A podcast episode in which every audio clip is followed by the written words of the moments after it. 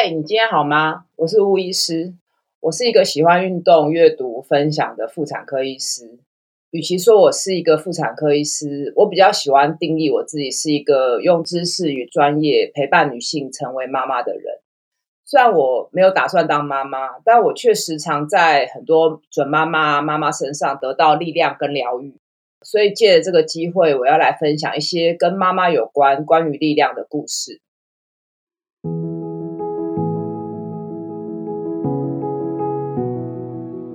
那其实我在诊间蛮常遇到很多女性问说：“哎，一是，我验到两条线，我怀孕了，那我还可以吃冰吗？我还能喝咖啡吗？我还可以骑机车上班吗？”那当然有一些运动的爱好者会问我说：“这样还可以跑步吗？还可以出国玩吗？”那其实以专业的医师的立场来分享，其实这些都是可以的，因为孕妇并不是外星人，就算怀孕了还是一般人，所以孕妇其实只要不要抽烟喝酒，让生活过得再健康一点就好了。但最近有遇到一个妈妈，呃，应该说是准妈妈吧，哈，她直接坐下来就问我说：“那我可以出国跑马拉松吗？”熟悉我的人都知道，我过去也有参加蛮多马拉松的赛事。马拉松其实不是五公里，不是十公里，是四十二点一九五公里的距离，听起来是有点困难哦。当然，我自己以专业知识了解，就是跑步完全不会伤害到胎儿，也不会流产。但是，万一这个女性在运动的过程中有受伤，或是她因为别的原因后来怀孕没有那么顺利的话，她会不会怪我？那她的家人会不会怪她？所以，其实当下我蛮多的犹豫。但是，哎，看看这个月份，然后想想这两三年因为疫情耽误的一些国际的赛事，我大概就猜到了，这个眼前女性她是好不容易抽到东京马拉松哦，二零二零年抽到的赛事，其实一直顺延到今年啊，因为疫情嘛。那其实这个赛事的中奖率大概只有百分之五。所以我心里也知道，你错过这次机会，大家不可能再抽到了嘛。就是你运气再好的人，你不可能两次五趴都抽中。有时候我们常常会安慰这个怀孕的女性说：“啊，什么事情你生完小孩再做就好了。”可其实我们都知道，生完小孩根本不可能做哈，因为你现在的身份又多了一个，好像更难嘛。如果我是这个妈妈，我一定不会想错过这个赛事。那再回到医师的角色，其实我很清楚的明白，知道跑步不会造成流产，更不会影响胎儿。那我为什么不相信眼前这个女性，她会好好照顾好自己，好勇敢把赛事完成？那所以其实眼前这个女性一个问题，其实我的思绪就已经跑来跑去了，哈，就是已经转了非常多圈。最后我就跟她讲说，哈。虽然大家过去都觉得孕妇不能跑步，然后觉得这样的晃动会造成流产，孕妇就可以躺就不要站。我要跟这位女性讲的是，早期流产主要的原因其实是胚胎本身不正常，和你个人的食衣住行没有关系。胚胎着床不是说摇一摇晃一晃就会掉的，所以先把最大的主轴跟她讲清楚，就是跑步不会对你的怀孕造成任何影响。但是怀孕本身的荷尔蒙变化可能会对你的身体造成影响，比如说各种的孕吐，然后喘、嗜睡，哈，或者头晕眼花，就是害喜，可能会影响你的体能表现。那各种荷尔蒙造成的关节不稳定，好，让你容易脱水啊，容易低血糖等等，也有可能在过程中，因为是一个长距离的比赛，会造成运动伤害。所以我觉得现在你的心态要调整成，其实我不是要去硬拼，不是要去做什么很大的挑战，而是在这个比赛的过程中专注聆听自己身体的声音，感受自己生命的力量，然后每一个补给站都要进去去补充水分，然后享受日本的美食。万一真的天气不好，下雨或是太冷，或是你觉得诶好像有点撑不住了哈，不需要展现意志力哈，意志力不是用在这个时候就果然的弃赛哈，就也没有关系哈。所以其实从身体到心理的层面，我都给这个女性一个强心针，结果是好的。后来这位女生也顺利的完赛哈，那她的胎儿也很健康的持续在产检中哈。那这个准妈妈跟我讲的是说。哦，我觉得我顺利完赛，我觉得我的身体真的很厉害，很有力量。原来我怀孕了，我可以不要只是孕妇，还可以是我自己。更重要是，以后我要跟我的小孩炫耀，哎，你还没出生的时候，你就跑过大家都很想去跑的东京马拉松。借由这个故事，其实我想跟各位准妈妈分享是说，你当然不用说听了之后就觉得哈，那我一定要去跑一场马拉松，而是孕期你完全可以做你任何想要从事的运动，不管是跑步、重训、肌力训练、打羽毛球、骑脚踏车、游泳。因为实在有太多太多论文跟实际的案例证明，孕期运动不但不会造成早产、流产，不会伤害到胎儿，还能带领你维持体能啊，舒缓胀气啊，减缓腰酸背痛，让你与你的身体更靠近，对你的身体更有掌控感。那更重要的是，可以让你更从容面对生产啊，面对即将迎来的一个妈妈的新身份。讲到生产，其实我还很想再跟你们分享一个关于生产的故事。过去，我相信大家从宫廷剧啊，或是戏剧，或是听别人讲，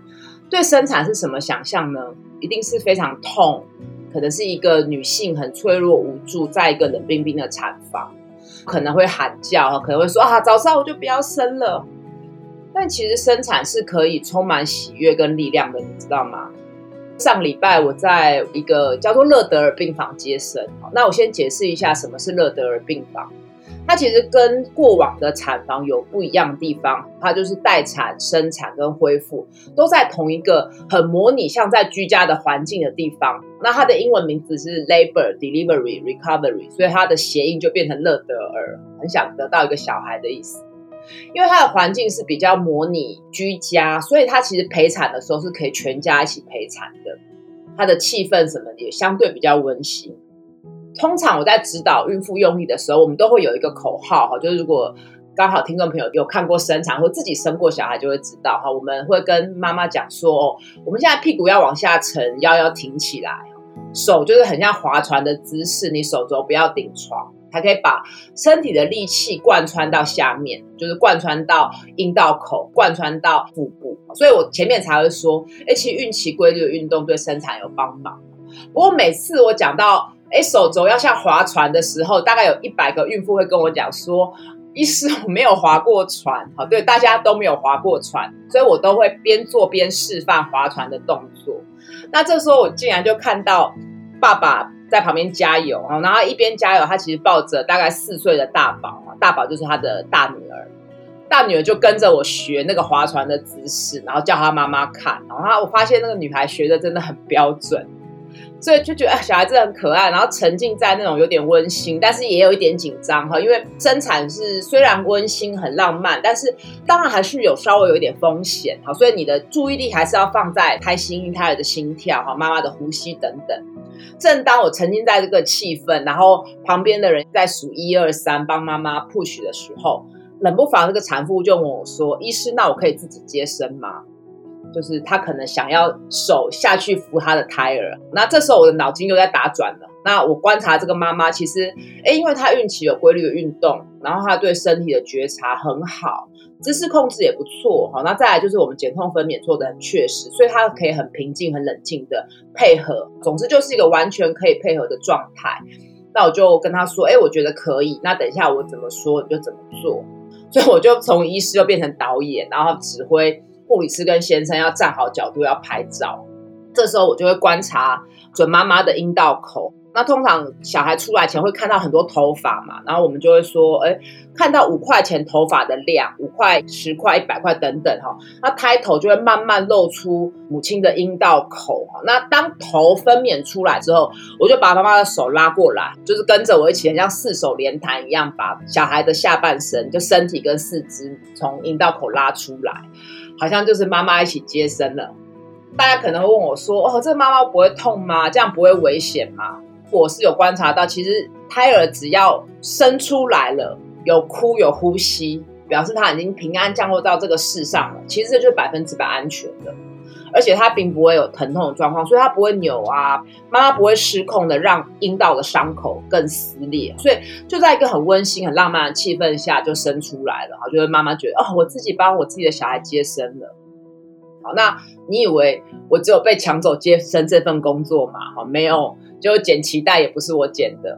那脐带是什么？哈，其实脐带就是在子宫里要连接胎儿跟妈妈的一个重要的氧气跟养分的输送带。所以当然，胎儿生出来之后，一定要把这个连接切掉，因为胎儿就要开始自己呼吸嘛。所以其实剪脐带很像生命的剪彩。过去我们在大医院可能就是实习医师剪，好，那偶尔会给爸爸剪。那那个瞬间，其实我想说，哎，好啊，其实大宝好像也可以剪嘛，因为大宝刚刚的配合度都很高哈，所以我就把剪刀拿给大宝了，然后大宝跟爸爸也是四手连弹的方式把脐带剪掉了，所以这个接生的过程，我的工作被强调很多。更有趣的在后面，就是当这个婴儿生出来之后，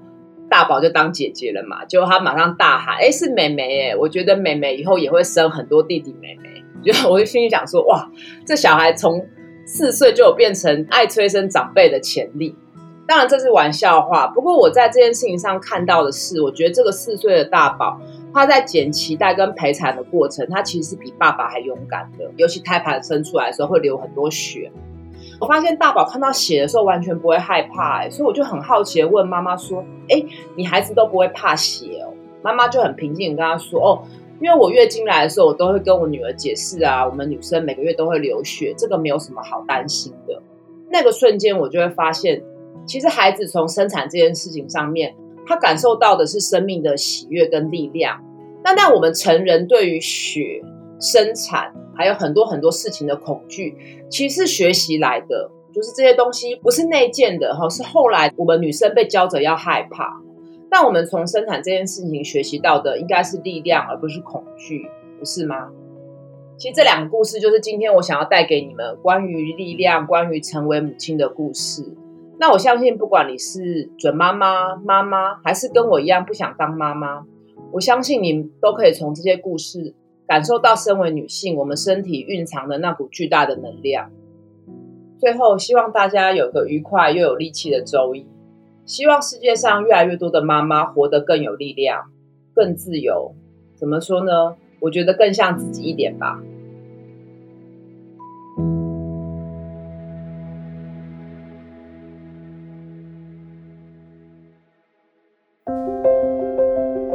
想听、爱听，